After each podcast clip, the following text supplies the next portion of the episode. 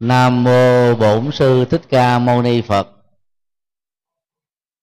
Kính thưa các quý thiền hữu tri thức.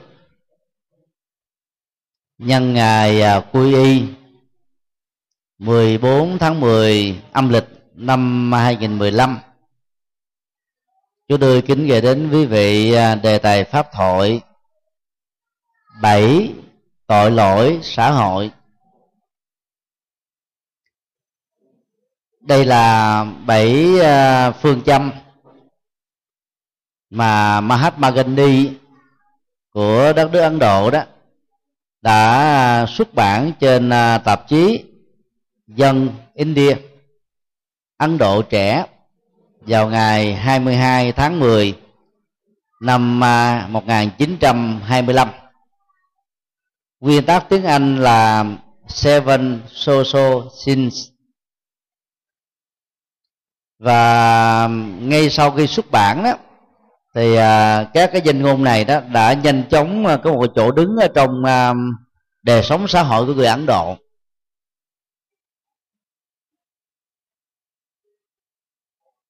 Gandhi à, bị ám sát vào lúc à, 5 giờ 17 phút chiều ngày 30 tháng Giêng năm 1948 đang lúc cầu nguyện uh, theo tinh thần bất bạo động người uh, ám sát uh, Gandhi là Nathuram Ghosh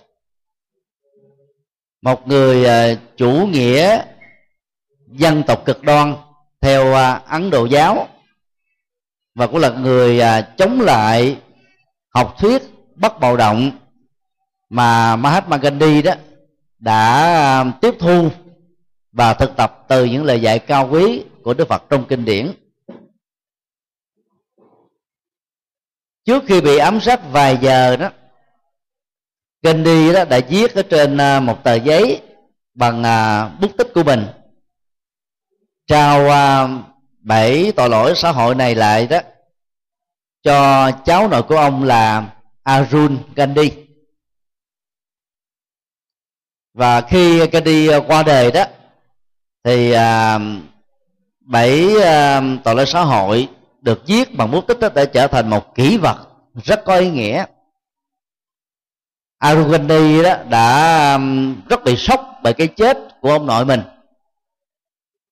Và đã truyền bá à, quan điểm này đó một cách rất là rộng rãi để góp phần là cải thiện đời sống à, xã hội. Mặc dù à, Gandhi theo ấn độ giáo, một tôn giáo mà theo đức phật đó, đã làm cản trở cái sự tiến bộ của ấn độ do chủ nghĩa phân chia giai cấp cực đoan. Và tin vào à, thượng đế thần linh đó, dẫn đến cái tình trạng đó, làm cho con người đó chấp nhận số phận an bài của mình bởi sự nhồi sọ theo các kinh thánh vệ đà. Bảy điều tội lỗi xã hội um, được cái đi uh, nêu ra đó, nó có ý nghĩa rất lớn. Nó không bị giới hạn ở trong um, ấn độ giáo mà ông đang theo.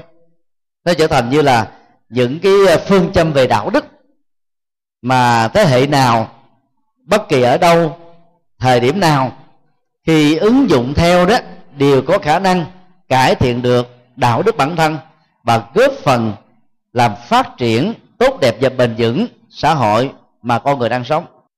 Và trên tinh thần đó đó chúng ta cùng à, lần lượt phân tích ứng dụng dưới góc độ Phật học. Những điều mà cái đi xem là bảy tội lỗi xã hội.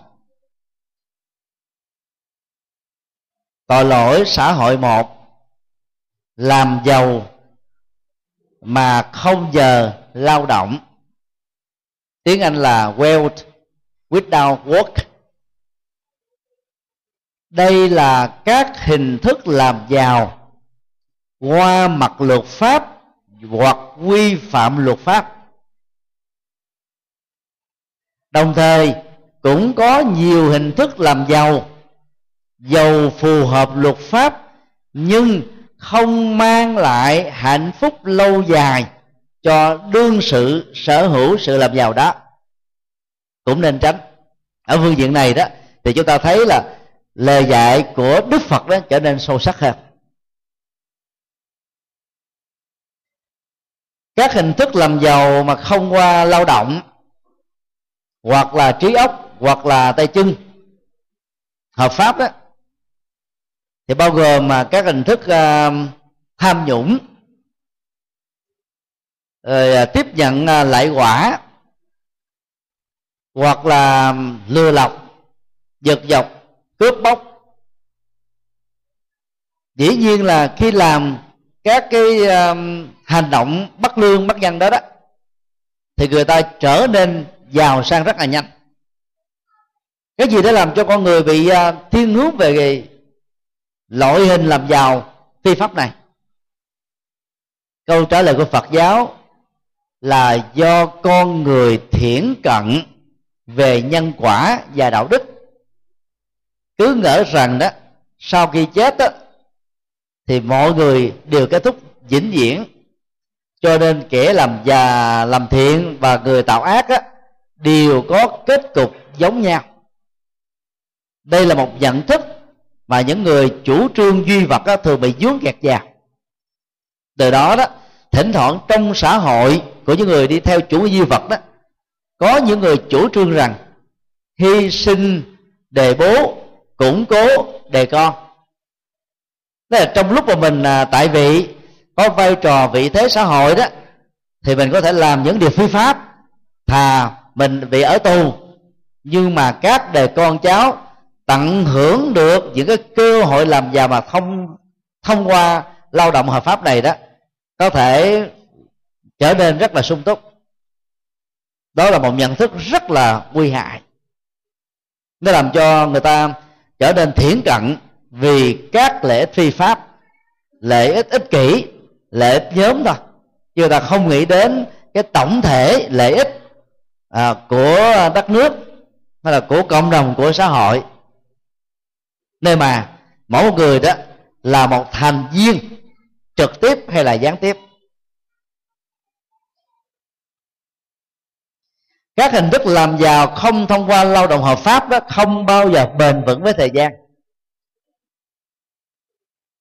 Giàu có khéo léo, lũng đoạn được luật pháp, qua mặt luật pháp, nhưng đến một lúc nào đó, những người đó sẽ bị các hành hoạt động xấu xa của họ trừng phạt bởi luật pháp do tác động của sự trổ quả về phương diện nhân quả còn lao động hợp pháp á, thì làm giàu rất chậm. Sự làm giàu đó nó không làm cho chúng ta bị sợ hãi lo lắng căng thẳng hay là cảm ờ, cảm giác ờ, bị lương tâm xử án mình kết tội mình. Cho ta nhờ đó sống thông dong tự tại hạnh phúc trong đời. Cho nên là phật tử đó chúng ta phải cam kết là thà tôi giàu ít hơn một chút hoặc tôi giàu chậm hơn những người khác để tôi có được cái cuộc sống bình an không chỉ mấy chục năm còn lại của kiếp người mà còn ở nhiều kiếp về sau nữa.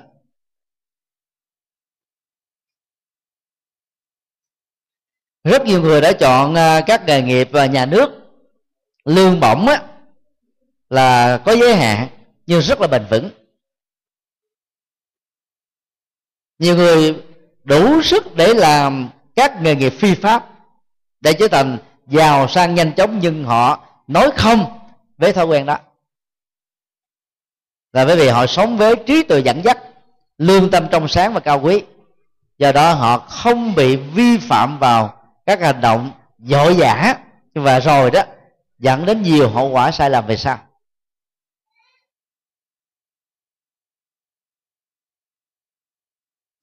Khi à, năm ca và đồng bọn của ông đó hoành hành thế giới giang hồ tại à, sài gòn, ông và đồng bọn đó đâu có ngờ rằng có một ngày nào đó ông sẽ bị xử tử bởi cái sự nghiêm minh của pháp luật. Thế giới ông không tin điều đó là vì ông đã lũng đoạn được bằng cách mua chuộc thứ trưởng bộ công an, giám đốc công an thành phố hồ chí minh cũng bị ông mua chuộc. Cho các cái hoạt động à, phi pháp và đến sự giàu sang của ông quá nhanh chóng đó đã đến lúc phải đối diện với dấu chấm hết. Rồi à, những người bao che cho ông đó đã bị mất chức đã bị tù đài. Ông á, thì bị tử hình và nhiều đồng bọn à, của ông á, cũng đã bị tử hình hoặc là tù trung thân hoặc là tù 25 năm. Đây chỉ là một trong những ví dụ điển hình mà người Việt Nam chúng ta đều biết rằng mỗi là tài sản làm giàu mà không thông qua lao động chân chính á, dễ bị tổn thất. Tổn thất mạng sống tổn thất danh dự tổn thất nhân quả tổn thất uy tín và tổn thất nhiều phương diện khác. Trong kinh đó, đức phật dạy chúng ta phải nhớ điều này đó là làm giàu phi pháp đó cái tài sản làm giàu đó sẽ bị tổn thất qua năm cửa ngõ khác nhau. Thứ nhất bị hỏa hoạn. Thứ hai bị lũ lụt cuốn trôi. Thứ ba bị nhà nước tịch thu. Thứ tư bị bệnh tật à, là phải chi tiêu. Và thứ năm á, là bị người thân phá của sử dụng một cách đó là là là quan uổng và vô ích. Còn dân gian Việt Nam thì nói có câu à, đâm na đó gì? Của thiên hoàng trả địa. Tức là lấy của trời rồi trả lại cho của đất. Mình cướp bóc à, hối lộ móc hoặc lừa đảo à, của người a rồi chúng ta lại tiêu xài vào những cái ngõ cửa b à, c d e. Rất là nhanh chóng bởi vì những cái của phi pháp đó, chúng ta không có à, đổ mồ hôi sốt con mắt để làm. Cho nên chúng ta không quý trọng cái giá trị của nó. Do vậy mà nó dễ dàng bị tiêu hao rất nhanh chóng.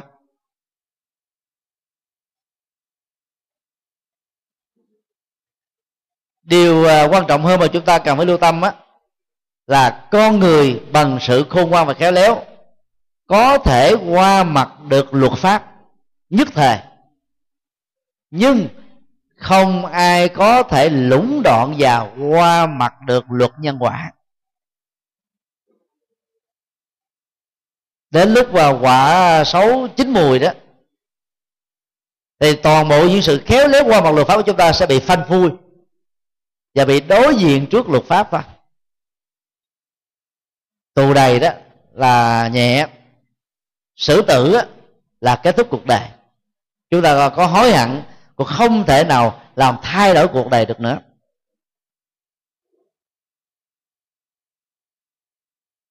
Cho nên à, muốn à, thoát ra khỏi cái cách làm giàu mà không nhờ lao động ấy một mặt á, chúng ta phải đào sâu niềm tin một cách có hệ thống về nhân và quả. Và mặt khác á, chúng ta phải vượt qua được những lợi ích mang tính ích kỷ lệch nhóm. Nhóm quyết thống nhóm chính trị nhóm uh, xã hội nào đó. Chúng ta phải nghĩ đến cái lợi ích cho cộng đồng. Và rộng hơn nữa là cho tất cả chúng sinh. Từ đó đó chúng ta mới khép cái cái cái vị ngã lại và mở to ra cái tâm vô ngã vị tha. Để sống một cách thiên ngang bản lĩnh không sợ hãi làm các việc lành đáng làm. Vì giá trị của cuộc sống á, là sống một cuộc đời hạnh phúc, có chất lượng hạnh phúc. Chứ không phải là sở hữu nhiều tài sản, nhất là tài sản phi pháp. Vì có người nào chết mà mang theo được tài sản với mình đâu. Tất cả rồi chúng ta phải bỏ lại sau lưng hết. Cho nên tài sản mà chúng ta để lại cho người thân của mình á, nên là tài sản hợp pháp.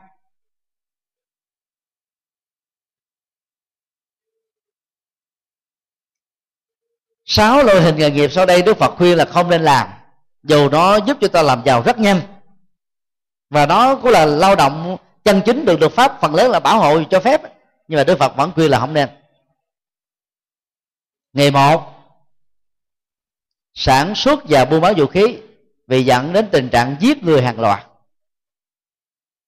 Nghề hai, buôn bán nô lệ vì vi phạm luật pháp quốc tế và vi phạm luật pháp Việt Nam trà đập nhân phẩm của con người. Nghề ba lầu xanh tức là bán thân để nuôi miệng. Thì nghề này nó dẫn đến những sự hưởng thụ thấp kém và góp phần à, truyền bá các cái chứng bệnh truyền nhiễm và dẫn đến sự phá hoại hạnh phúc gia can của nhiều người. Mặc dù nghề này đó phần lớn các nước dân chủ tự do và tư bản cho phép nhưng đạo phật khích lệ không nên về phương diện đạo đức.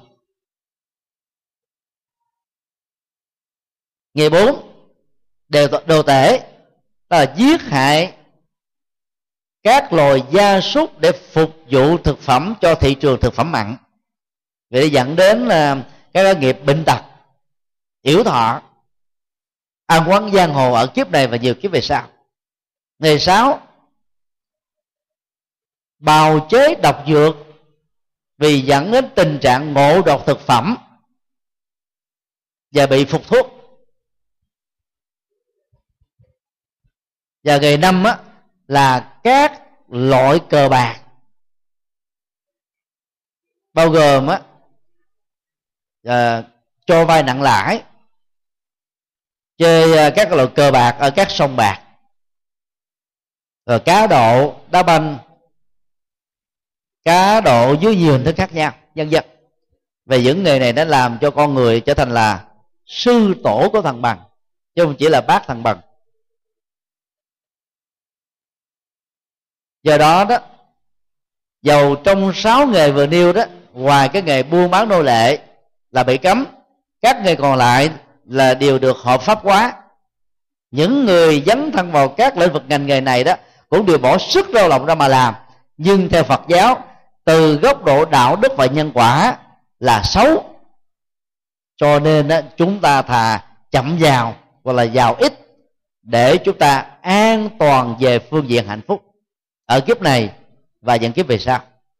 Tội lỗi xã hội hai. Hưởng lạc thú mà không có lương tâm. Pleasures without conscience hưởng lạc thú á, là cái nhu cầu của các giác quan. Con người là loài động vật xã hội hưởng nhiều nhất các loại hình lạc thú so với các loài động vật còn lại. Về phương diện à, lạc thú tính dục đi con người có thể hưởng nó cả ngày lẫn đêm với nhiều phương tiện công cụ được à, những nhà đầu tư đó sản xuất ra để thỏa mãn cái à, cái khao khát bản năng của con người. Các loài động vật á thì hưởng thụ khoa lạc giác quan đó nó tùy theo mùa. Mùa động đực của con cái thì các con đực á, mới uh, tìm cách ve vãn để hưởng thụ thôi. Còn ngoài cái mùa động đực đó thì phần lớn chúng không có cơ hội hoặc là không nghĩ đến cái cơ hội hưởng thụ khoái lạc giác quan. Còn con người ta thì hưởng thụ từ năm này sang tháng nọ, mùa này đến mùa kia, ngày và đêm. Bằng nhiều cái khác nhau.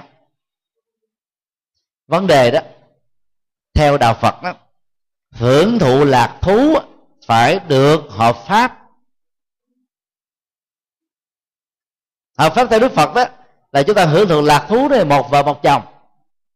Trong điều đạo đức thứ ba mà chúng ta vừa đọc vừa được phát nguyện để làm theo đó. Từ nay cho đến trọn đời chung thủy một vợ một chồng để xây dựng hạnh phúc cho tổ ấm mà cả hai bên vợ và chồng đã dày công xây đắp đó.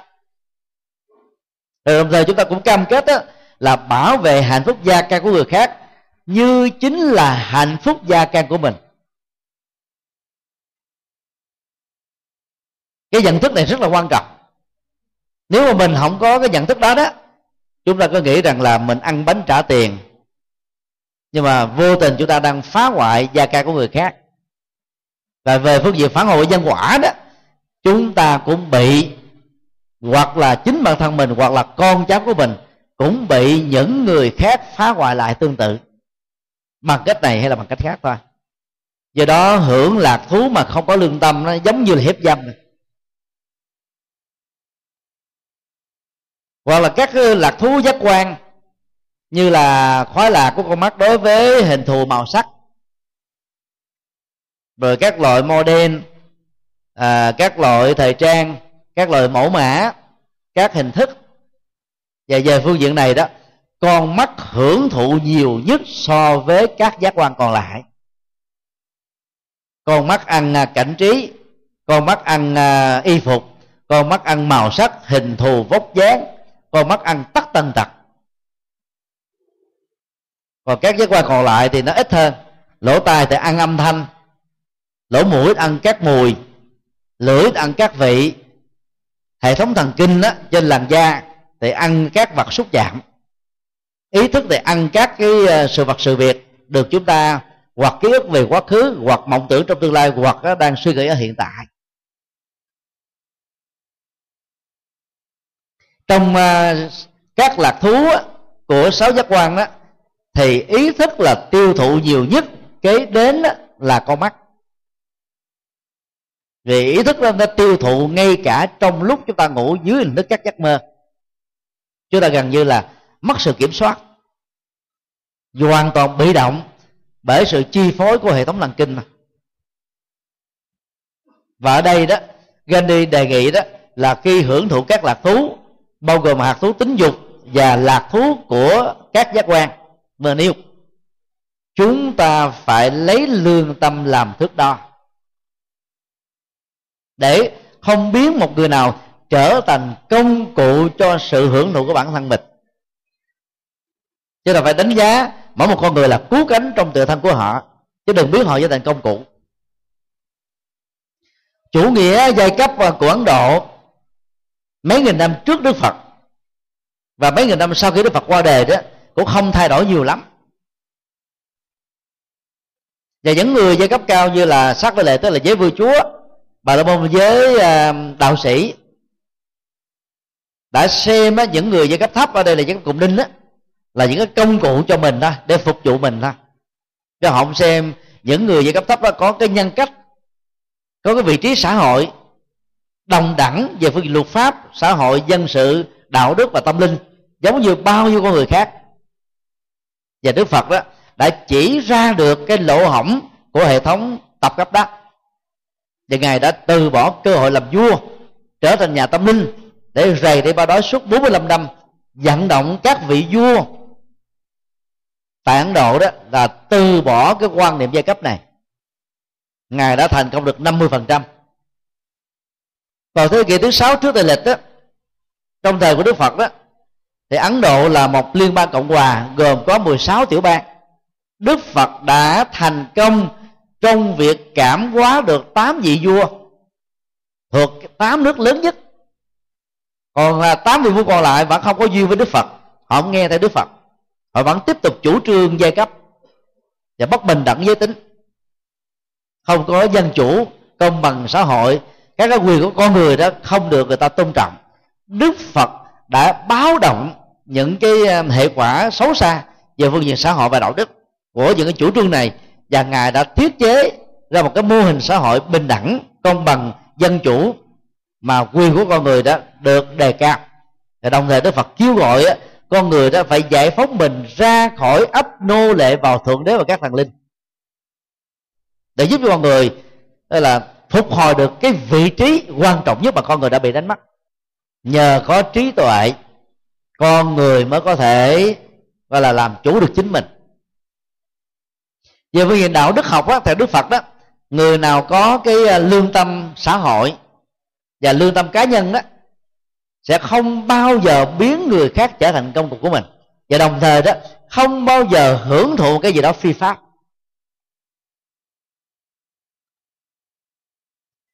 Trong ờ, thuật ngữ Phật học á, có hai khái niệm mà người Trung Quốc dịch nó quá cổ xưa. Nên khó hiểu. Tàm dịch ờ, ngữ mới mà chúng tôi đề nghị đó là lương tâm cá nhân hay là xấu hổ cá nhân. Quý là lương tâm xã hội hay là xấu hổ xã hội? Đức Phật dùng hai cái điểm này đó để thiết lập một nền tảng đạo đức khi chúng ta có mặt ở giữa quần chúng hay là riêng tư một mình đó chúng ta vẫn giữ được cái phong cách đạo đức chuẩn mực.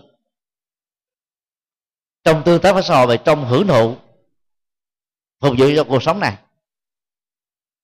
Khái niệm lương tâm cá nhân hay là sống một cá nhân đó là để chỉ cho cái cái cái cái cảm giác sợ hãi những cái tội lỗi mà mình có thể lỡ tạo hay cố ý làm. Nó ảnh hưởng xấu đến cái cái uh, cuộc sống của mình và những người thân. Cho nên á, dầu luật pháp không biết đến, chưa sờ gái tốn cổ mình, trừng phạt mình, chúng ta trổ về cái lương tâm cá nhân đó để chúng ta phòng bệnh hơn chữa bệnh. Cho là loại trừ những cái cơ hội, phạm pháp đó ra khỏi đời sống của mình. Cái lương tâm cá nhân này rất quan trọng và nó chính trở thành là vị thầy tâm linh dẫn đường soi lối cho chúng ta trong các hoàn cảnh sống, trong các điều kiện sống. Ai có được cái lương tâm cá nhân đó là sống rất hạnh phúc. Vì chúng ta đã có một cái à, cái thước đo chuẩn mực. Ví dụ như à, đang có mặt ở đám đông, có một người rơ rơi củi, rơi của, cho nên nhặt lên. Lòng tham thông thường của chúng ta là muốn sở hữu đó cái lương tâm cá nhân chúng ta sẽ nhắc chúng ta rằng là người mất tài sản nào cũng tiếc nuối và khổ đau vì nó. Bởi mồ hôi nước mắt mà người ta đã làm ra. Đặt mình vào trong cái hoàn cảnh của người bị mất, chúng ta sẽ cảm thấy mình không nở lòng nào đi lấy vật rơi của người khác. Và do đó chúng ta báo với các cơ quan chức năng để tìm kiếm cái cách thức trả lại cho người đánh của rơi còn theo luật pháp á, nếu là thông báo công khai trong vòng một tháng tùy theo quốc gia. Có thể nhiều hơn, có thể ít hơn. Mà không có người nào tự xưng mình là chủ và chứng minh hợp pháp mình là chủ, thì tài sản đó đó sẽ thuộc về cái quyền sở hữu của người đã phát hiện ra và lượm được. Điều này có giống như trường hợp của à, tỷ phú ve chai ở sài gòn. Chị đã hưởng được à, mấy triệu yên do vì không có người à, thừa nhận à, sở hữu chủ của nó. Do đó à, bằng đặt mình vào trong cái vị trí của người bị đánh mất, chúng ta sẽ không nở lòng nào lấy của người khác. Tương tự trong việc hưởng thụ, chúng ta cũng dùng cái lương tâm trong sáng để đánh giá mình với cái quan hệ của người khác. Khái niệm lương tâm xã hội đó là chỉ cho cái nhận thức lương tâm mà nếu như mình không tự thắp sáng cái lương tâm cá nhân của mình được á thì nhờ những cái phản ánh xã hội bao gồm á, những lời phê phán tấn công chỉ trích cho đến những lời góp ý chân thành mang tính xây dựng làm cho chúng ta cảm thấy sợ hãi và dừng lại các hành động xấu quấy tiêu cực của mình đã lỡ làm hoặc đang làm hoặc sẽ làm đối với cộng đồng và xã hội. Về phương diện tìm lỗi đó, kẻ thù chúng ta sẽ giỏi hơn chúng ta rất nhiều lần. Vì họ tìm lỗi để tấn công mình mà. Còn bản thân chúng ta dễ dàng bị chủ quan, chúng ta không phát hiện ra mình lỗi ở chỗ nào. Rồi giống như một người đó, bằng hai con mắt nhìn tới phía trước không thấy được cái gì ở ngoài sau óc của mình. Cho nên chúng ta phải nhờ người khác chỉ điểm. Là soi dương nhân cách dùm cho mình, để mình biết đâu là những điểm bất toàn mà chúng ta khắc phục thì đó là hai thước đo. Theo đức phật đó, người nào sở hữu được, tức lương tâm cá nhân và lương tâm xã hội, người đó sẽ thoát ra khỏi những cái cái lối sống mà cái khuynh hướng thông thường chúng ta là biến người khác trở thành một cái công cụ cho sự hưởng thụ của mình thôi. Chúng ta vẫy tay chào với lối sống đó. Là sống trong cái tương quan, tôn trọng người khác với tư cách là những con người cao quý.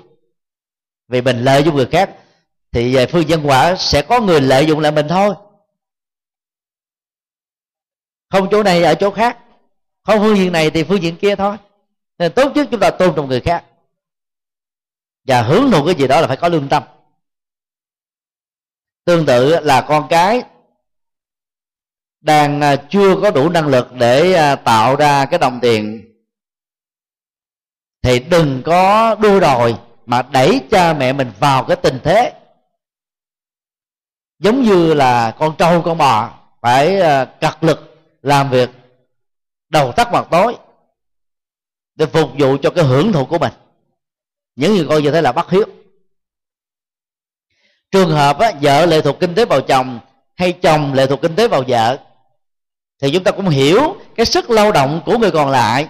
Chúng ta trân quý sức lao động đó. Cho nên chúng ta không lạm dụng vào cái tình thương yêu của người đó để chúng ta hưởng thụ một cách tức là nó nó nó nó nó không cần thiết. Cho ta biết tôn rồi sức lao động và đối với tu sĩ đức phật dạy thế này, tu sĩ khi tiếp nhận tặng phẩm cúng dường của các phật tử tại gia, thì phải xem cái tặng phẩm cúng dường đó đó giống như là cái hoa. Hoa thì có cái hương và cái sắc. Và người tu sĩ được đức phật sánh ví giống như một con ong hưởng cái cái mặt hoa thôi, chứ không làm tổn hoại sắc hoa. Và tương tự cái tiếp nhận, cái cúng dường của phật tử không làm cho phật tử rơi vào cái tình trạng cùng khố, mất niềm tin vào phật pháp. Nhiều nơi cứ đi ờ, suối các phật tử, làm hết trai đàn này trai đàn kia mà đăng khi nhà ta không có điều kiện kinh tế.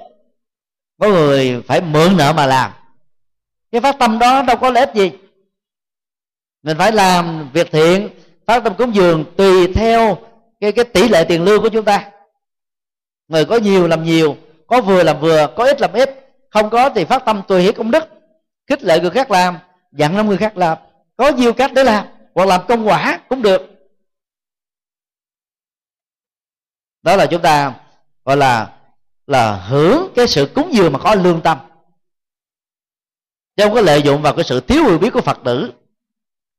Lợi dụng vào sợ hãi của phật tử mà chúng ta bài vẽ những thứ không cần thiết để người ta phải bỏ ra rất nhiều tiền để cúng dường cho mình. Mười mấy năm vừa qua, chúng tôi làm mà công việc à, trị bệnh ma nhập. Thực tế thì chẳng có ma nào nhập. Chỉ là bệnh rối loạn tâm thần đa nhân cách, tâm thần quan tưởng, tâm thần phân liệt thôi. Khi mà gia chủ đến cúng dường là chúng tôi không bao giờ nhận. Khi họ đã bệnh, họ đã khổ rồi và đi biết bao nhiêu ông thầy rồi. Thầy bùa nè, thầy pháp nè, thầy à, bói toán nè, thầy phong thủy nè, thầy đồng bóng nè, thầy nhân điện nè, thầy ngoại cảm. Phần lớn các thầy này đều truyền bá mê tín gì gì đó nói là ma theo ma bắt ma phá, ma ám, ma hại. Đó là nạn nhân đã bị tê bời qua lá rồi. Vừa tốn tiền, vừa mang bệnh tật, vừa khổ đau. Thì tới chúng tôi là chẳng tốt đồng xu nào mà chịu khó làm theo hướng dẫn là hết bệnh không cần phải lấy đồng xu nào hết rồi chứ lúc đó nha mình ra giá bao nhiêu người ta cũng ờ, phát tâm. Tôi muốn ờ, người thân của mình hết bệnh. Làm bác sĩ làm kỹ sư bất cứ một ngành nghề nào. Nếu mà mình không có lương tâm á, lợi dụng vào sự thiếu hiểu biết và sợ hãi của đối tác á, chúng ta có thể dễ dàng đủ cách hết. Nhưng và rồi chúng ta nên nhớ đó, những tài sản đó hưởng thụ nó, nó rất là nhanh chóng bị tiêu hao. Cho nên đó chúng ta lấy giá vừa phải. Nó có lời. Sau khi đóng thuế hết chúng ta vẫn đủ sức để mà tồn tại và làm giàu hợp pháp. Chứ không có chém bằng lửa lam chém bằng dao khoai chém bằng búa. Đó là chúng ta hưởng thụ có lương tâm. Thành phần nào ở vai trò xã hội nào chúng ta cũng cần phải, gọi là, cam kết với mình như thế.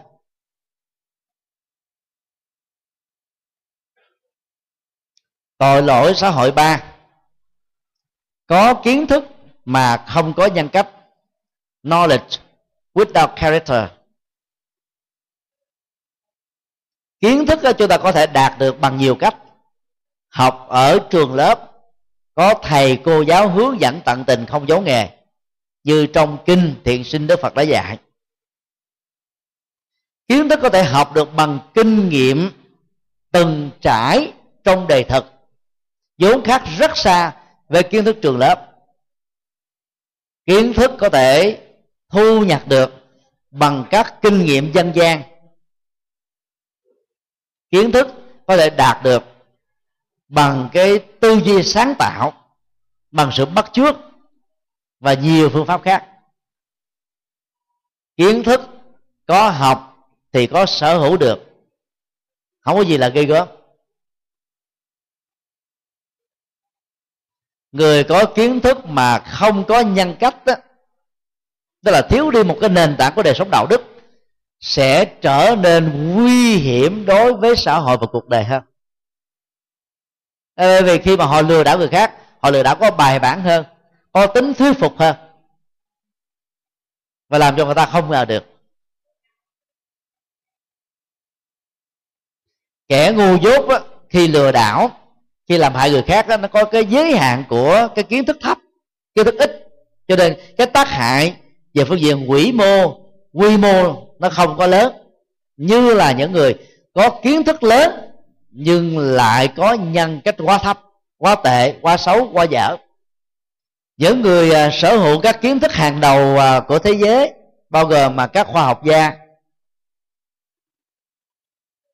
và các nhà tri thức lỗi lạc vĩ đại, nếu không có nhân cách đó, thì họ sẽ có thể sử dụng các cái nguồn tri thức này đó để hủy diệt loài người. Khi à, các khoa học gia đầu tư để sáng tạo ra các loại bom đó, thì họ chỉ nghĩ đến cái việc là gì? Mình có được một kiến thức mới một phát minh mới một đóng góp mới thôi.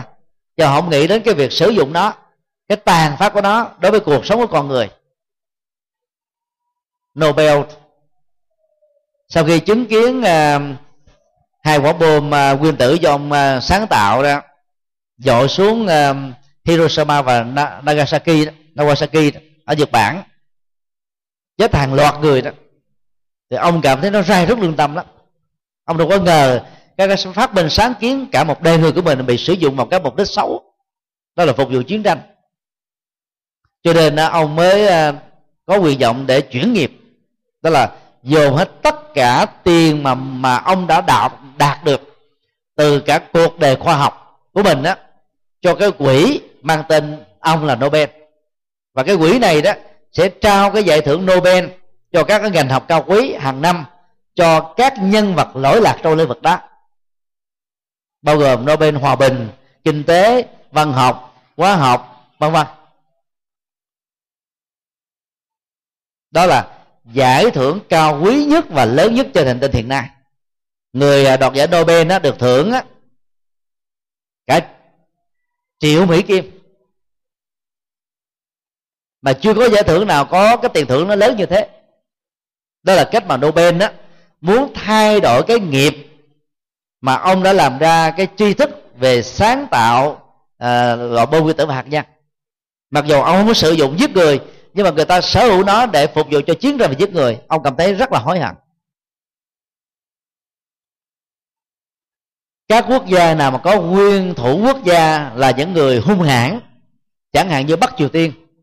Độ một chút xíu mâu thuẫn là hâm dọa bằng xung đột vũ trang bằng leo thang vũ khí, bằng thử nghiệm bom hạt nhân, thì có lẽ đất nước đó rất là khổ. Người dân ở bắc triều tiên là khổ cung cực, phải nhận viện trợ lương thực từ những nước giàu, bao gồm hoa kỳ. Nhưng mà đất nước này là lại không đầu tư phát triển xã hội, để làm cho con đời sống con người nó được tốt, nhưng mà lại đầu tư phát triển vũ khí đó. Đó là điều rất đáng đau lòng, là sở hữu tri thức nhưng mà là thiếu cái cái cái nhân cách. Nó rất là nguy hại cho xã hội.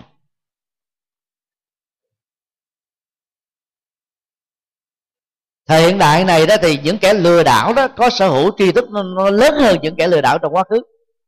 Cái tác hại xã hội từ những hành động lừa đảo mà phá hoại của những người có tri thức đó là lớn hơn rất nhiều lần thậm chí là đến hàng trăm lần hàng nghìn lần. Những kẻ khủng bố thời hiện đại đều là những người có kiến thức về binh pháp đều có kiến thức về an ninh.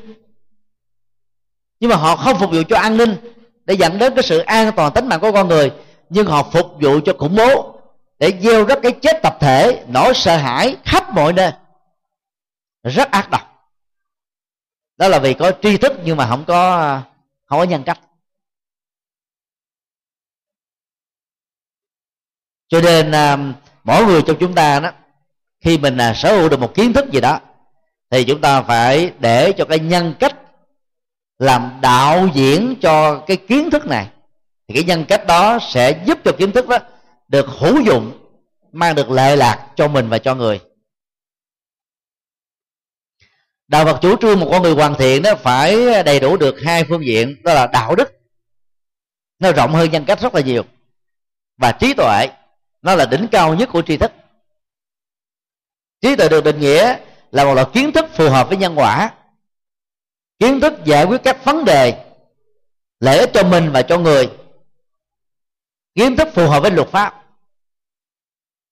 Như vậy là, người có trí tuệ sẽ không phạm pháp, không làm điều xấu, không gây tổn hại gì cho ai. Đa khi người có kiến thức thì có thể làm việc đó.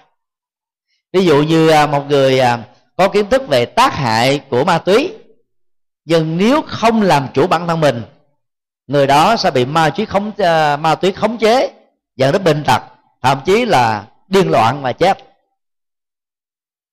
còn người có trí tuệ, giàu không biết ma túy được làm bằng cái gì. Thành phần cấu tạo đó ra làm sao?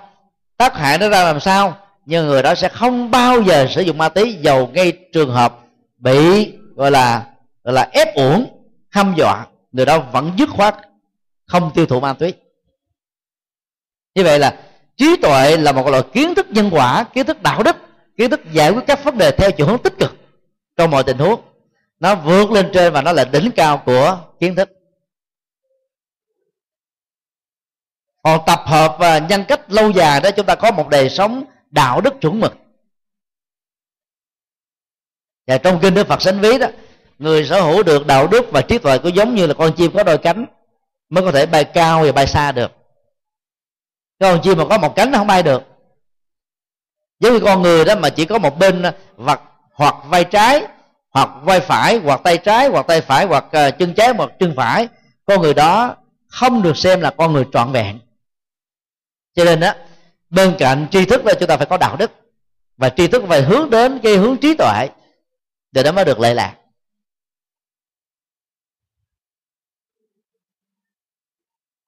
Tượng uh, bồ tát ngàn tay ngàn mắt ở trong đạo phật đại thừa đó tượng trưng cho sự song hành của đạo đức và trí tuệ mỗi một bàn tay đó tượng trưng cho chủ nghĩa hành động phụng sự cho thai nhân. Trên nền tảng vô ngã và dị tha. Và cái đó, đó nó tích tụ đạo đức và nhân cách của chúng ta. Và các hành động phụng sự xã hội này đó phải được con mắt trí tuệ đạo diễn. Phải được sự hiểu biết của trí tuệ dẫn dắt soi đường để chúng ta không rơi vào tình trạng cảm tính mũi lòng vốn đó là đơn thuần của cảm xúc.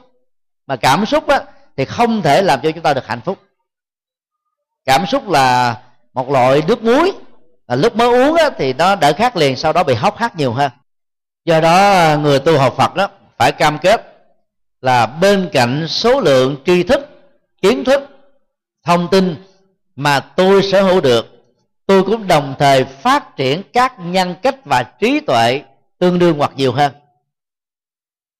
để tôi không lạm dụng kiến thức vào các mục tiêu phạm pháp và sai lầm.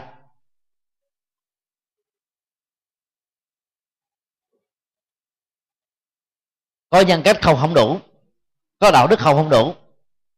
Dân gian việt nam nói là có đức mặc sức mà ăn, cái đó là nói khích lệ thôi. Có đức mà không có tri thức là cũng nghèo, thậm chí là nghèo mạt riệp nữa. Người có đức giàu nghèo thì họ vẫn sống được hạnh phúc về tinh thần.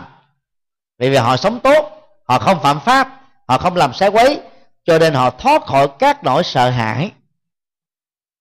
Nhưng mà họ chưa chắc đã trở thành là giàu có.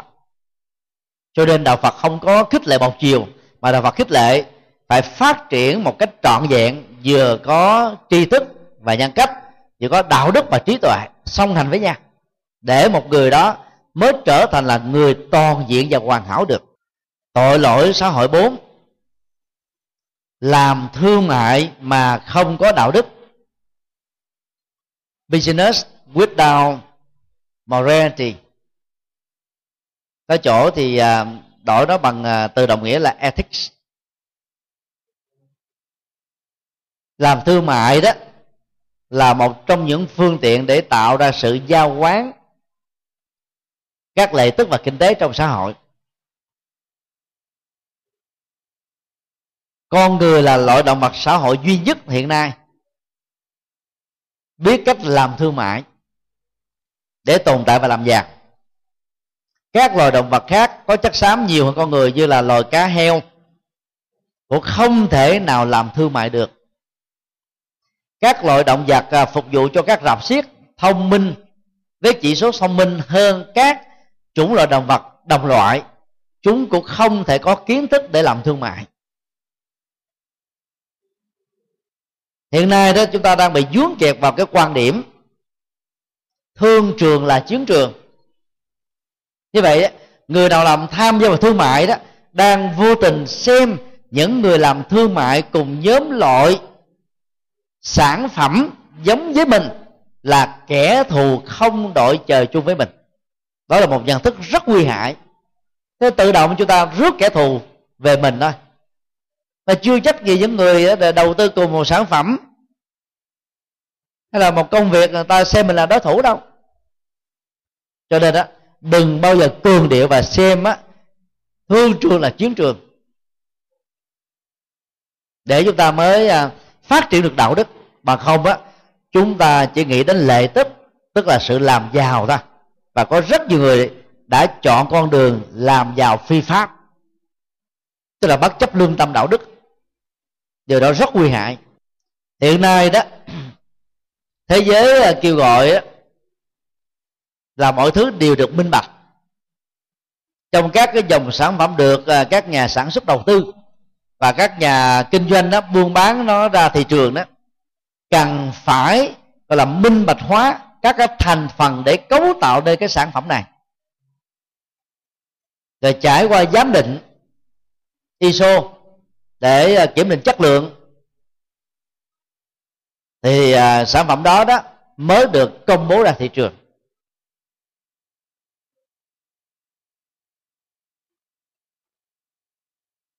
Cũng có rất nhiều à, loại sản phẩm việc tiêu thụ nó vừa hại cho sức khỏe và vừa dẫn đến cái sự quan phí, nguồn tài nguyên thiên nhiên rất lớn. Chẳng có ích gì cho ai. Thậm chí, tổn hại môi trường nữa là khác. Luật pháp thì cho phép trong một số tình huống. Nhưng mà luật nhân quả và lòng từ bi của đạo phật đó kêu gọi chúng ta cam kết là không bị dướng kẹt vào các cái loại hình kinh doanh này. Chẳng hạn như à, à, chúng tôi vừa nêu ra có sáu chủng nghệ chủng loại nghề nghiệp mà đức phật khuyên là không nên dướng vào nghề sản xuất buôn bán vũ khí nghề buôn bán nô lệ nghề à, bán thân nuôi miệng nghề à, đồ tể nghề cờ bạc à, nghề bào chế độc dược. Và khi mà chúng ta có được đạo đức và lương tâm trong sáng thì chúng ta sẽ biết dừng lại với các nghề này và tìm cái cách để mình thoát ra từ từ. Nhiều khi mình sống ở vùng duyên hải, từ thế hệ này sang thế hệ khác đó, ông bà tổ tiên của mình đó là chỉ có chài lưới mà sống thôi. Lớn lên chúng ta sống trong cái môi trường đó con không được giáo dục gì khác, không có kiến thức gì về cái lĩnh vực nào khác, thì chúng ta cũng trở thành bản sao của ông bà tổ tiên chúng ta. Còn ở ấn độ đó, thì có nhiều gia đình đó là làm cái ban suốt mấy chục kiếp ông bà tổ tiên làm ăn sinh, rồi con cháu tiếp tục làm ăn sinh thôi là họ có tin tưởng thay đổi nghề nghiệp. Mà muốn thay đổi nghề nghiệp phải có tri thức, kiến thức về nghề nghiệp thì chúng ta thay đổi nó rất là nhanh và thành công. Không có gì là không thay đổi được.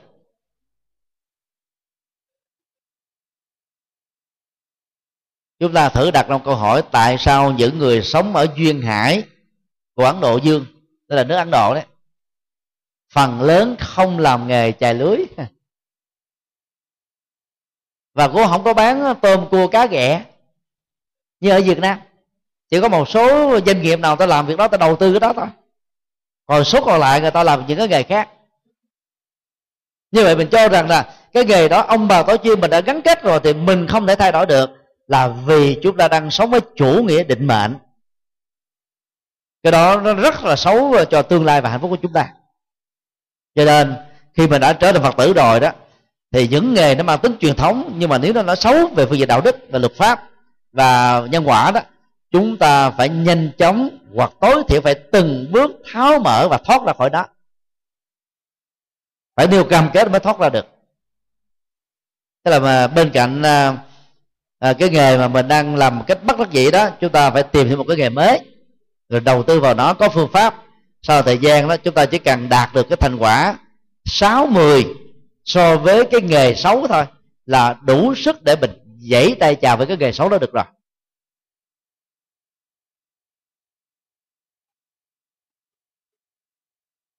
Của thiên hoàng trả địa về phương diện nhân quả đối với các nghề xấu gây ra là điều mà chúng ta không nên xem thường. Cho nên à, đổi loại hình nghề nghiệp để chúng ta không có phải bị ra rất lương tâm, không sợ hãi. Hiện nay đó, trung quốc là nơi mà sản xuất hàng nhái, hàng chất lượng thấp, hàng có nguy hại cho sức khỏe là lớn nhất toàn cầu. Mặc dầu nó thuộc về quy định cấm của nhà nước, nhưng mà những nhà đầu tư doanh nghiệp người ta vẫn um, nhìn thiển cận, người ta làm sai quấy. Nó làm mà cho cái hình ảnh của đất nước Trung Quốc á, bị ta nhìn một cách rất là xấu xa méo mó. Trứng gà mà cũng có trứng gà giả gạo mà cũng có gạo giả. Cái gì á có thật thì Trung Quốc cũng có giả. Họ làm hết. Họ làm rất tài tình rất giống. Nhưng mà sử dụng thời gian rồi mới bệnh. Rượu giả thuốc giả thuốc mà điều trị bệnh mà còn có thuốc giả nữa là thôi rồi chết thiên hạ hết rồi. Cái lợi ích mà người ta tìm được từ cái hình thức kinh doanh này nó không bao nhiêu. Nhưng mà cái hậu quả xấu là chết người đó là rất là tai hại, rất là lớn. Thì người đầu tư vào đó lại không nghĩ ra. Họ quá tệ, quá xấu, quá ác, quá bất nhân, quá bất nhẫn.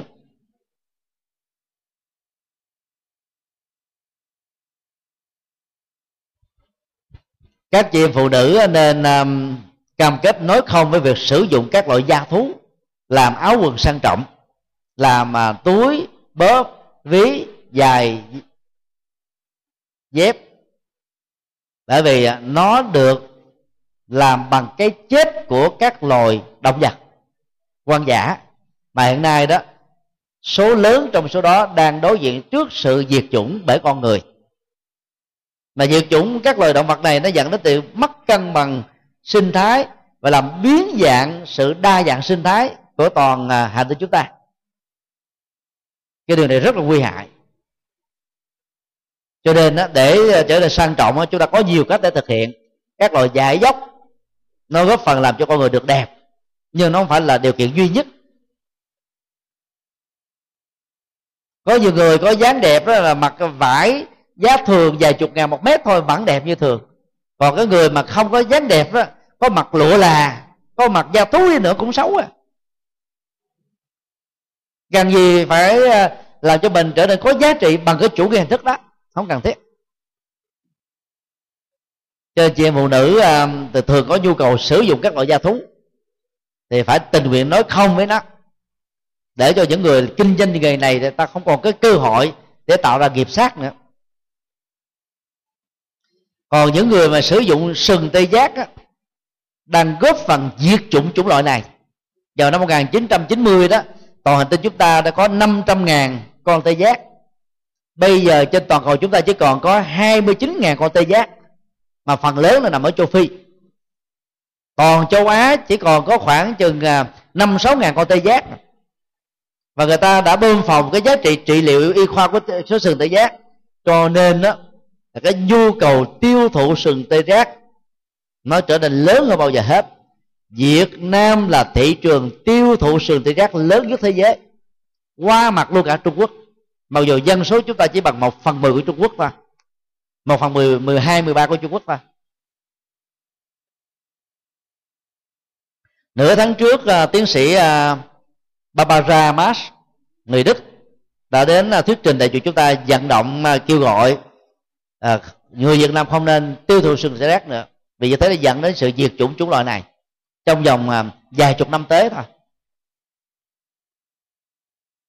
Sừng tê giác không có chỉ bá bệnh như người ta đã quảng bá nữa đâu. Hiện nay các quan chức cao cấp những người đại gia triệu phú tỷ phú thích sử dụng sừng tê giác vì kiến thức y khoa của họ quá kém. Thực tế thì trong các loại đông y việt nam hay là thuốc bắc nó có hàng trăm các cái loại à, dược thảo, có giá trị trị liệu tương đương với sự tê giác mà tiền không tốn bằng một phần trăm của nó.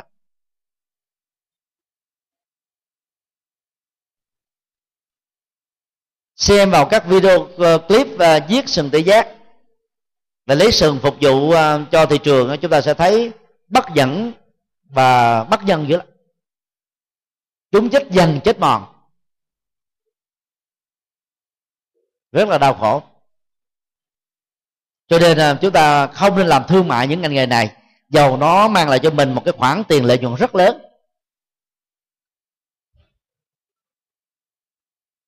Nghề cho vay nặng lãi, nghề chơi hụi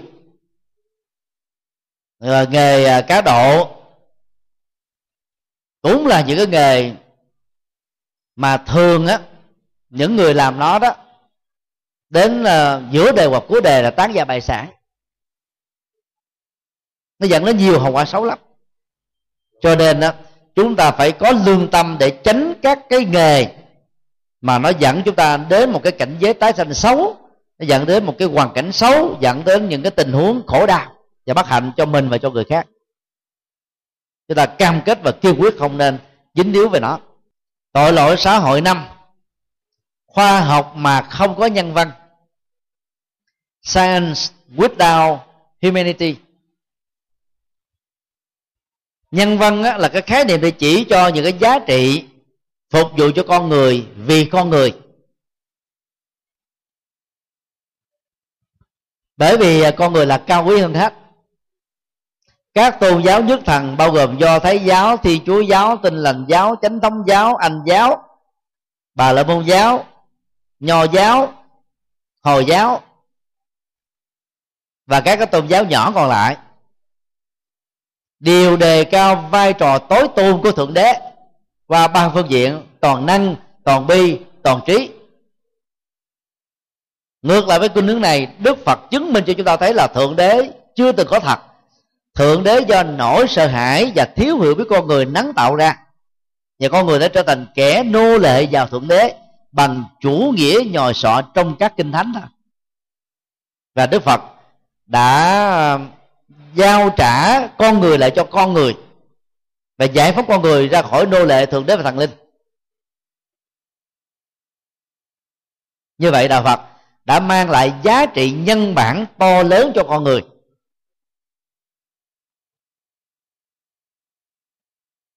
Khoa học á, có giá trị ờ, tương đối chứ không phải là tuyệt đối. Khoa học là có thể chứng minh được giải thích được từ cái thế giới hiện thực và tạo ra những cái quy luật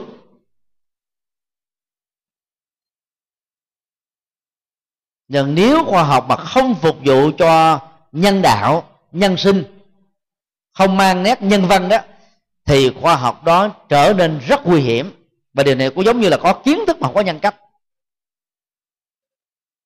Khoa học học có nhân văn đó, thì nó tác hại còn hơn có kiến thức mà không có nhân cách vì khoa học đó không phục vụ gì cho con người một cách thực tiễn. Cho nên á, một mặt chúng ta lên án các hình thức mê tín dị đoan vì làm cho con người sợ hãi và làm những cái việc tào lao. Vô ích. Thì mặt khác chúng ta cũng nên lên án sự mê tín dị đoan vào khoa học. Cho rằng là khoa học là chân lý tuyệt đối, vượt lên trên hết tất cả mọi thứ. Thực tế chân lý khoa học là tương đối thôi. Cho lúc nào đó có một phát minh mới vững chãi hơn. Các giả thuyết của một học thuyết khoa học có trước đó đó bị sụp đổ. Cho nên chúng ta không có mê tín vào khoa học. Các khoa học thực nghiệm nào có thể kiểm định được mà phục vụ lợi ích cho con người, chúng ta nên làm theo. Nhờ những khoa học nào mà nó không phục vụ cho con người, chúng ta phải nói không. Thì khoa học sản xuất vũ khí, sản xuất bom nguyên tử có lẽ gì cho ai? Không có lợi gì cho ai. Nhưng mà thế giới này đó ta xem là không có nó là không được. Ta nghĩ rằng nó là cái phương tiện để bảo vệ độc lập chủ quyền. Dĩ nhiên về việc tự vệ đó là đúng. Nhưng mà khi uh, sản xuất vũ khí leo thang á thì lúc bấy giờ nó đe dọa cái cái sự bình an của toàn hành tinh chúng ta. Từ lúc thế giới này sở hữu bom nguyên tử hạt nhân hòa bình chẳng thấy đâu nhưng mà cái cái bất ổn bất toàn ở, ở trên hành tinh này nó diễn ra khắp nơi trên thế giới. Hoa kỳ là sở hữu ờ, uh, nguyên tử hạt nhân lớn nhất thế giới kế đến là liên xô kế đến trung quốc và nhiều quốc gia khác trong đó có pháp. Vân vân tương tự theo phật giáo đó tôn giáo phải phục vụ cho con người tôn giáo phải mang tính nhân văn. Tôn giáo mà chỉ phục vụ cho thượng đế và thần linh là tôn giáo đã trở nên vô dụng biến con người trở thành là kẻ nô lệ thôi. Nó rất là nguy hại. Con người thúc thủ, sợ sệt tôn giáo. Thượng đế trong các tôn giáo thì được nắng tạo dưới hai góc độ hoặc là ba góc độ. Phần lớn các tôn giáo à, nhất thần trên toàn hành tinh đó, người ta nắng tạo thượng đế có hai chức năng. Thứ nhất là khai sinh ra con người về dạng vật, tức là cha sinh mẹ đẻ của con người về dạng vật. Thứ hai đó là kẻ quý diệt, mang nạn hồng thủy, động đất giết chết toàn bộ sự sống trên nhân loại này theo kinh thánh của các tôn giáo là cũng do ông thượng đế tạo ra. Còn thượng đế quán đồ giáo thì có phương diện thứ ba. Ngoài hai phương diện vừa nêu là người duy trì và bảo vệ sự sống. Dù là hai phương diện hay ba phương diện, thì cái tệ hại của thượng đế trong các tôn giáo đó là gì? Kẻ giết người, giết con đẻ của mình và giết các dạng vật do mình thụ tạo nên cái đó là về phương diện đạo đức nhân sinh là không thể chấp nhận được. Luật pháp cho phép chúng ta sanh con đẻ cái. Nhưng mà luật pháp nghiêm cấm các bậc cha mẹ giết con cái của mình đẻ ra. Vì như thế là hành động bất nhân, bất dẫn thậm chí người ta có thể tuyên án tử hình hoặc là tù chung thân. Bất cứ người cha, người mẹ nào giết con ruột của mình. Nếu ông thượng đế mà có thật đó ông thượng đế xứng đáng lãnh cái bản án là tử hình. Bởi vì thượng đế gọi là giết tất cả các vật thụ tạo do chính ông tạo ra.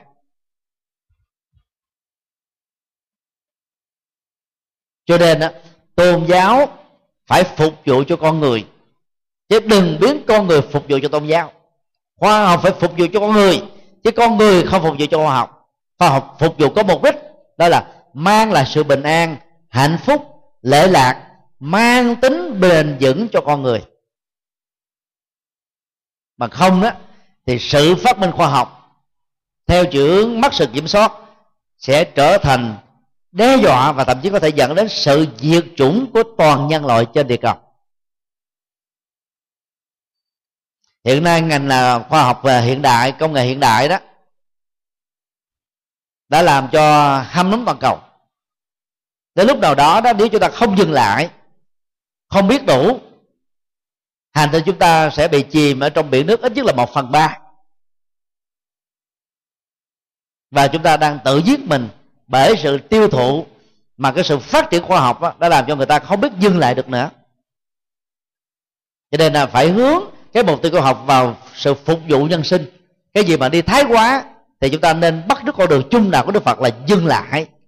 Và chọn cái giải pháp hài hòa. Chúng ta mới có thể mang lại lợi ích cho dân sinh.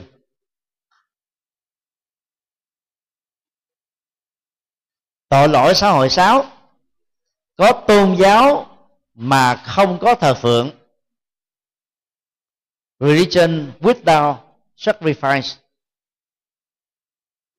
Cái từ sacrifice ở trong uh, ấn độ giáo đó nó được hiểu là những cái uh, cái lễ à, tế thần lễ hy sinh lễ cúng tế thượng đế và các thần linh.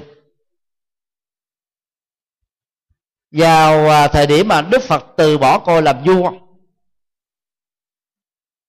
đi hướng về à, nước ma kiệt đà để đến nước khổ hạnh đó, thì đức phật đã gặp đức vua tần bà sa la là vua của nước ma kiệt đà nước ma kiệt đà lúc đó là nước quan trọng nhất, lớn nhất, mạnh nhất trong 16 nước liên bang cộng hòa lúc bấy giờ.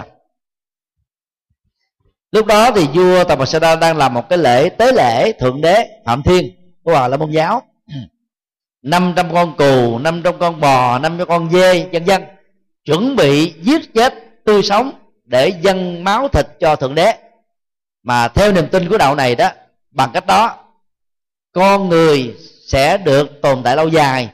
Vua sẽ được gọi là ngồi trên ngai vàng lâu dài. Và đất nước do ông cai, cai trị đó sẽ được bền vững với thời gian. Giàu chưa là bậc giác ngộ. Thái tử tất đạt đa lúc đó đã trở thành sa môn gotama nói với nhà vua Tamasala rằng lễ tế lễ này đó là đẫm máu có sự sát hại mà đại dương lại mong cầu á tại vì lâu dài sức khỏe cho bản thân cho người thân và cho bá tánh của nước tăng mà uh, của nước ờ, uh, ma này. Thì quỹ dòng của đại dương là hoàn toàn mâu thuẫn với các hành động của đại dương. Có một tế lễ không tốn máu không uh, có mạng sống nào bị giết. Đó là bố thí mở kho thóc cho những người nghèo à, giúp vốn cho những người à, có khả năng và tiềm năng sáng tạo hỗ trợ cho người lao động nghèo để cho họ sống được bình an. Đó là lễ, tế lễ quan trọng nhất mà nhà vua có thể phục vụ cho nhân sinh. Đức phật rất mạnh dạng. Lúc đó tăng bà sa la là vua mạnh nhất trong các nước. Nếu mà nói phật lòng ông ông có thể giết chết chứ. Mang tội khi quân. Nhưng mà sa môn Gotama đã rất mạnh dạng. Kêu ông phải tế lễ con người. Đó là phụng sự con người, giúp đỡ con người và ở đây trước nhất đó là thần dân ở trong nước của mình. Chứ không có tế lễ thượng đế bằng sự sát hại các loài sinh linh.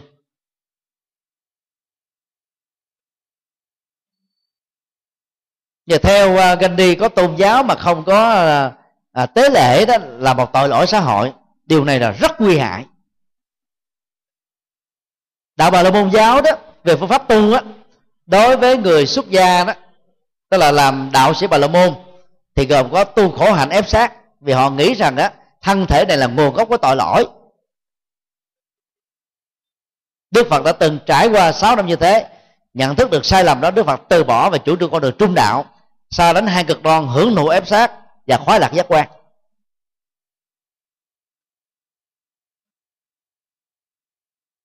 Còn đối với người à, à, tại gia bà la môn đó thì họ phải làm tế lễ cho thượng đế và các thần để được bình an. Theo đức phật đó nó vô ích vô nghĩa vì có quá nhiều mạng sống bị giết chết. Nepal là nước duy nhất trên địa cầu này.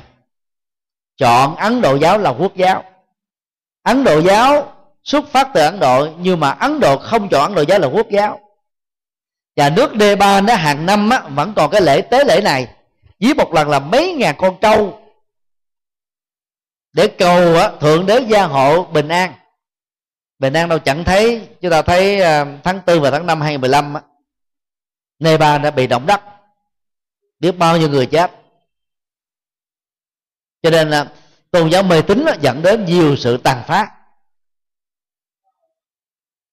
Cho theo đạo phật đó, có tôn giáo mà không có thờ phượng là tốt. Có tôn giáo mà không có tế lễ là tốt. Vì tế lễ nó là mê tín gì đoan mà thờ phượng á theo ờ, cuồng tính mê tín đó là, là nguy hại cho cuộc đời chứ không có lợi ích gì. Đạo phật á từ lúc xuất phát nó không phải là một tôn giáo. Lúc đó đó ấn độ ta gọi đạo phật là samana. Đó là đạo bà đạo sa môn. Sa môn á có nghĩa đen là là tu sĩ vô thần. Đạo sa môn á là đạo vô thần. Tức là không thừa nhận vai trò sáng thế của thần linh và thượng đế. Không thừa nhận cái vai trò định mệnh do thượng đế và thần linh áp đặt lên trên con người. Đức phật kêu gọi con người phải làm chủ vận mệnh của mình và trả lại cái vận mệnh đó cho người chịu trách nhiệm. Cho nên về bản chất đó, đạo phật không phải là một tôn giáo. Nhưng về sau này đó khi đạo Phật phát triển đi các quốc gia đó thì ảnh hưởng phong tục tập quán ở những nơi đó đã tác động đến đạo Phật và làm cho đạo Phật có hình thức tôn giáo như ngày hôm nay chúng ta thấy. Và tôn giáo chỉ là cái vỏ bên ngoài của đạo Phật thôi. Còn cái cốt lõi đạo Phật là trí tuệ, con được minh triết, nghệ thuật sống, hạnh phúc, an lạc. Bây giờ và tại đây, thay đổi cuộc đời này một cách rất là ngoạn mục.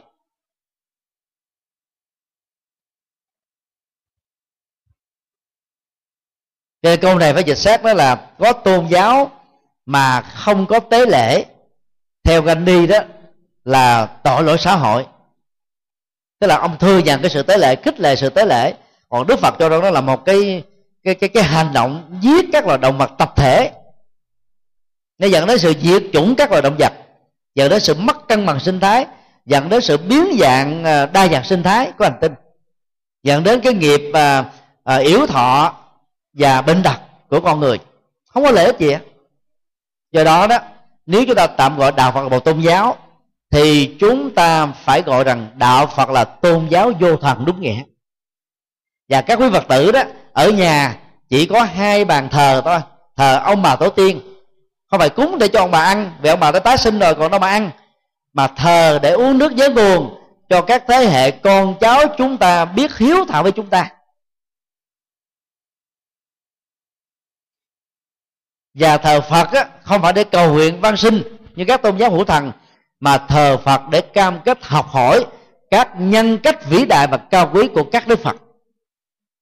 Nếu ai muốn à, có lòng từ bi lớn có hiểu biết lớn có cảm thông lớn thờ bồ tát quan âm. Nếu ai muốn có tâm quan hệ lớn độ lượng lớn hỷ xả lớn bao dung lớn thì thờ đức phật di lặc tương lai.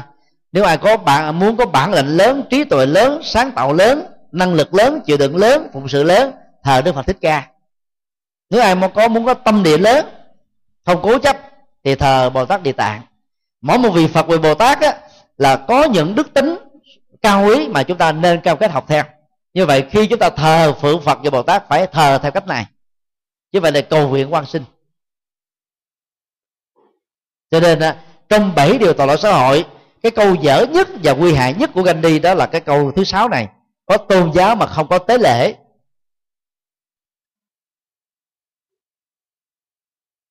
Đức Phật dạy chúng ta là tế lễ con người, tức là phụng sự con người. Đức Phật dùng chữ mà chơi chữ. Thay vì cúng cho thượng đế, thì lấy vật thực đó, tiền bạc đó, của cải đó cúng cho con người. Cái may mắn bất hạnh hơn chúng ta. Mỗi năm á, cái tiền mà những người mê tín đổ dồn vào mua giấy vàng mã để đốt á, nó vừa ô nhiễm môi trường, chết biết bao nhiêu loài côn trùng. Và nó gây cái nghiệp phá sản, có tiền mà không biết xài có tiền mà không biết giúp đỡ người mà có tiền đi đốt. Nếu chúng ta lấy những số tiền đó, quy đổi ra các hoạt động từ thiện xã hội, ít nhất chúng ta cứu được hàng triệu người trên hành tinh này. Nhưng rất tiếc đó, do mê tín mà người ta sợ hãi, do sợ hãi người ta tự an ủi mình là thà làm dư thừa chứ không làm thiếu. Và từ cái cái cái chấn an tâm lý, như vừa điều đó, cái mê tín gì đâu này không kết thúc được các cái tế lễ của chúng ta cúng cho người chết, cúng cho người quá cố, hoàn toàn không lẽ gì hết. Theo đức phật, sau vài giây, kể từ lúc nhắm mắt liệt cuộc đời, người ta đã tái sinh rồi. Còn có một trường, một số trường hợp đặc biệt, cái nghiệp chết chưa chưa hết, thì họ chết đi sống lại. Đó là ngoại lệ rất ít. Và đại đa số là tái sinh liền. Còn nó đâu mà đi hưởng, giấy vàng mã đốt rồi thành cho bụi, làm sao xài? Thậm chí chưa đốt nó là giấy vàng mã, có không xài được cái gì. Đồ dởm, đồ giả. Đồ giả mạo.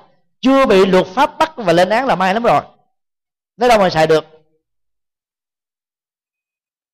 Cho nên đó đạo phật không khích lệ các hình thức tế lễ. Nhưng mà ngày nay đó, là phật giáo việt nam ảnh hưởng theo trung quốc. Tức là quá đặt nặng về các cái trai đàn, chẳng tế đi. Tế lễ quá nhiều. Chúng ta chỉ ờ, chú trọng đến người chết thôi đa khi đạo phật là dành cho người sống, phụng sự cho người sống, mang là hạnh phúc bình an cho người sống. Nếu người sống hiểu được nhân quả, sống tốt theo đạo đức phật dạy, thì khi chết họ tái sanh lập tức rồi, họ tự cứu độ họ.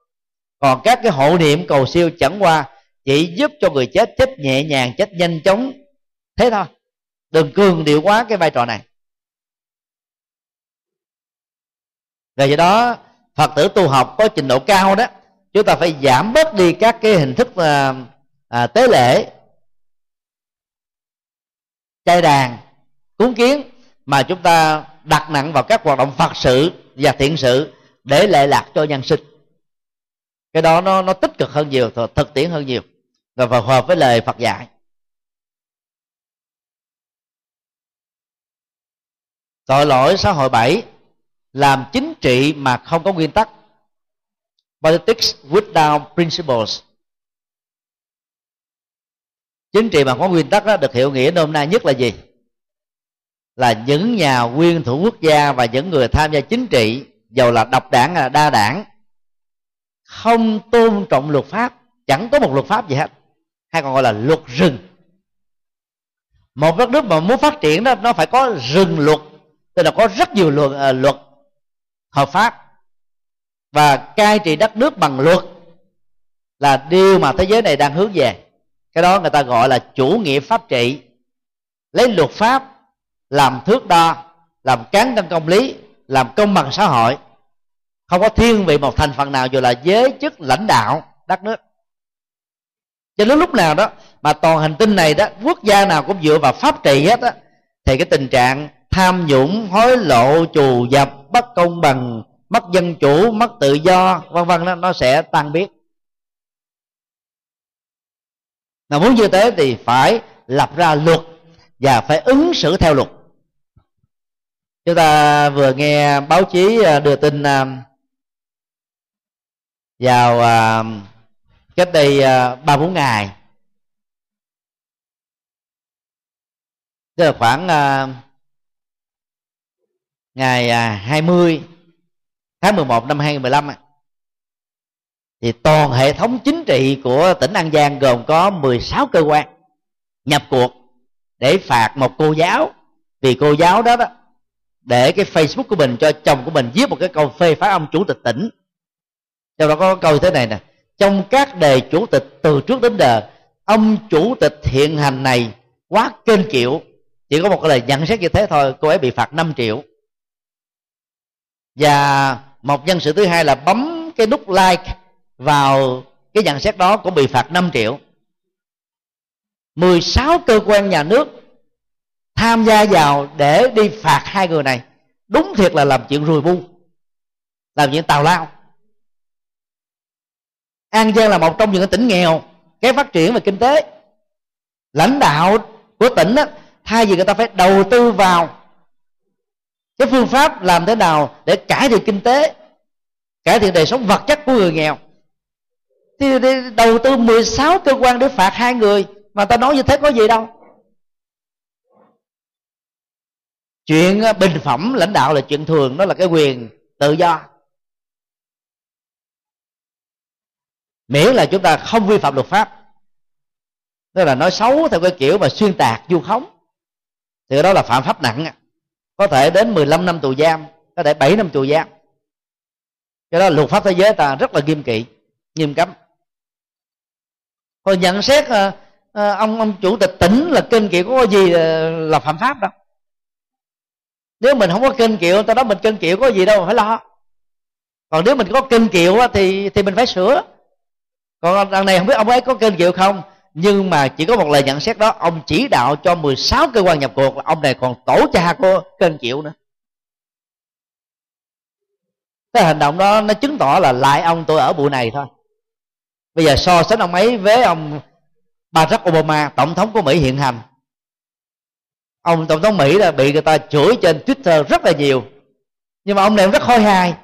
Ông yêu cầu cái đài truyền hình của Mỹ đó là cho ông vài phút đọc những cái lời phê bình của người ta, chửi nặng nề về ổng ổng cười thoải mái hết quề trừ có gì đâu mà ghê gớm vậy? Ta nói mình mà mình không có thôi, mắc mắc tay nào. Rồi phải tập với là vô hiệu hóa được à, tám ngọn gió thế gian trong đó có ngọn gió khen, ngọn gió chê, thành công thất bại. Khổ đau và hạnh phúc vân vân, thì chúng ta mới làm việc đại sự được nhưng mà lãnh đạo một cái tỉnh mà chỉ là châu đầu rùi bu vào cái cái cái cái câu nói của người khác về mình thì còn ở đâu mà tâm trí mà phát triển cái tỉnh của mình được với vào phát triển đất nước được. Cái đó là, ta gọi là tình trạng là quản trị không có nguyên tắc, không có nguyên lý gì hết quản trị theo luật rừng. Mình có quyền là mình muốn chù dập ai là chù dập muốn đè bẹp ai là đè bẹp, muốn ờ, kinh kênh chịu ai là mình kênh chịu thôi. Và rất may đó là ông này đã nhận ra được sai lầm. À, ngày hôm qua ông ấy đã cho ra lệnh là là, là không có phạt nữa. Ít nhất ông còn nhận thức được cái sai. Cho nên đó những nhà chính trị cần phải gọi là dựa vào luật pháp để quản lý đất nước. Và luật pháp phải tiến bộ phục vụ cho nhân sinh chứ không phải luật pháp để dựa vào đó mà chối buộc nhân sinh. Trừng phạt nhân sinh cái luật là do con người tạo ra. Con người cần luật pháp để tạo ra cái công bằng xã hội. Thưởng phạt công minh, chứ không phải là lập ra luật pháp để mà chu dập cho một à, đại đa số thành phần và phục vụ cho một cái thiểu số thành phần nào đó. Cho luật pháp đó nó không có lợi ích gì cho ai. Cho nên trong kinh à, tạng Bali đó, Đức Phật đã nêu ra cái mô hình quản trị đất nước. Và vị nguyên thủ quốc gia được Đức Phật gọi bằng cái tên gọi là chuyển luân thánh vương. Ở đây yếu tố thánh là quan trọng lắm. Ông vua là thánh và vận chuyển hai ba loại bánh xe, ba loại bánh xe. Thứ nhất là bánh xe luật pháp, thứ hai là bánh xe đạo đức và thứ ba là bánh xe chân lý. Vị vua nào vận chuyển đất nước của mình trên ba loại bánh xe đó được xem là vị vua thánh, rất là đáng được toàn dân là tôn trọng và người đó sẽ được tại vì một cách lâu dài. Bây giờ thế giới chúng ta đang phấn đấu lên tới à, chủ nghĩa pháp trị là mệt xỉu rồi. Và nhiều nước vẫn chưa làm làm được trong đó có việt nam. Và những nước à, thuộc thế giới thứ ba. Ngoài cai trị đất nước bằng pháp trị, đức phật còn kêu gọi cai trị đất nước bằng đạo đức trị. Ờ, bằng không á, cái kiến thức mà không có đạo đức nó trở thành nguy hại hiện nay là việt nam đang là trẻ hóa tội phạm.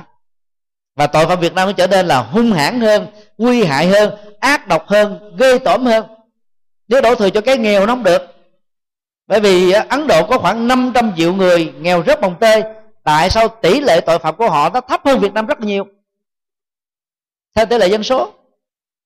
Ai đã từng đi hành hương ấn độ biết là tại các phật tích đó, các cái xe mà bán quà lưu niệm chẳng ai khóa lại tối đến đó, người ta chỉ dùng một sợi dây bình thường thôi dây thừng đó ta cuộn hàng hóa lại rồi đi về. 10 giờ sáng hôm sau ra ta tháo về ra tiếp tục bán có chẳng ai ăn cắp gì hết á. Chỉ gặp ở việt nam ăn cắp luôn cả xe ăn cắp luôn hết hàng ăn cắp sạch sành xanh không chưa một cái gì. Tượng phật nó còn dám ăn cắp nữa mà. Chùa tùng phước sương mà để lớn bố lên lụm luôn tùng phước sương lừa đảo ta vô tới chùa ta lừa các thầy tu luôn mà nó có từ ai đâu. Đó là gì sự suy thoái đạo đức. Cho nên phải đưa cái môn đạo đức học vào trong nhà trường để cai trị người dân bằng đạo đức. Ngoài cái sự tôn trọng luật pháp cái này nó mới giải quyết được các vấn nạn nhân sinh lâu dài. Và sâu xa hơn á là phải hỗ trợ cái quản trị đất nước bằng chân lý. Chân lý đây là tứ diệu đế tức là giải quyết các vấn nạn của nhân sinh đó, bằng phân tích nhân quả rồi à, phát triển đạo đức thiền định, trí tuệ để giải quyết lâu dài. Vị vua cai trị đất nước bằng luật pháp, đạo đức và trí tuệ và chân lý đó, chắc chắn sẽ làm cho đất nước đó ngày càng được phát triển. Cái đó gọi chung đó là chính trị có nguyên tắc. Kính thưa các quý phật tử, bảy điều à, tội lỗi xã hội, seven social sins của Mahatma Gandhi, viết vào à, năm 1925 à, đó. Bây giờ nó vẫn còn có giá trị thích ứng với xã hội chúng ta hiện tại. Điều sáu, tôn giáo mà không có à, tế lễ là tội lỗi xã hội, là chủ trương sai lầm nhất mà Gandhi bị vấp phải. Còn sáu, cái chủ trương còn lại nó đều rất là tốt mà chúng ta nên theo có lẽ Gandhi nói trong cái bối cảnh quán nội giáo mãn nội giáo nó tính đồ nào cũng phải làm tế lễ thượng đế và các thần linh. Các tôn giáo nhất thần nào cũng làm tế lễ các thượng đế và thần linh. Đó là cái cái giới hạn mê tín dị đoan của những người theo tôn giáo nhất thần và đa thần. Còn sáu điều còn lại thì đều rất tốt. Bất kỳ tôn giáo nào, ở đâu, thời điểm nào mà làm được sáu điều trong bảy điều, ngoài trừ điều thứ sáu đi thì đất nước á, sẽ phát triển xã hội sẽ tiến bộ thế giới sẽ được bình an thôi.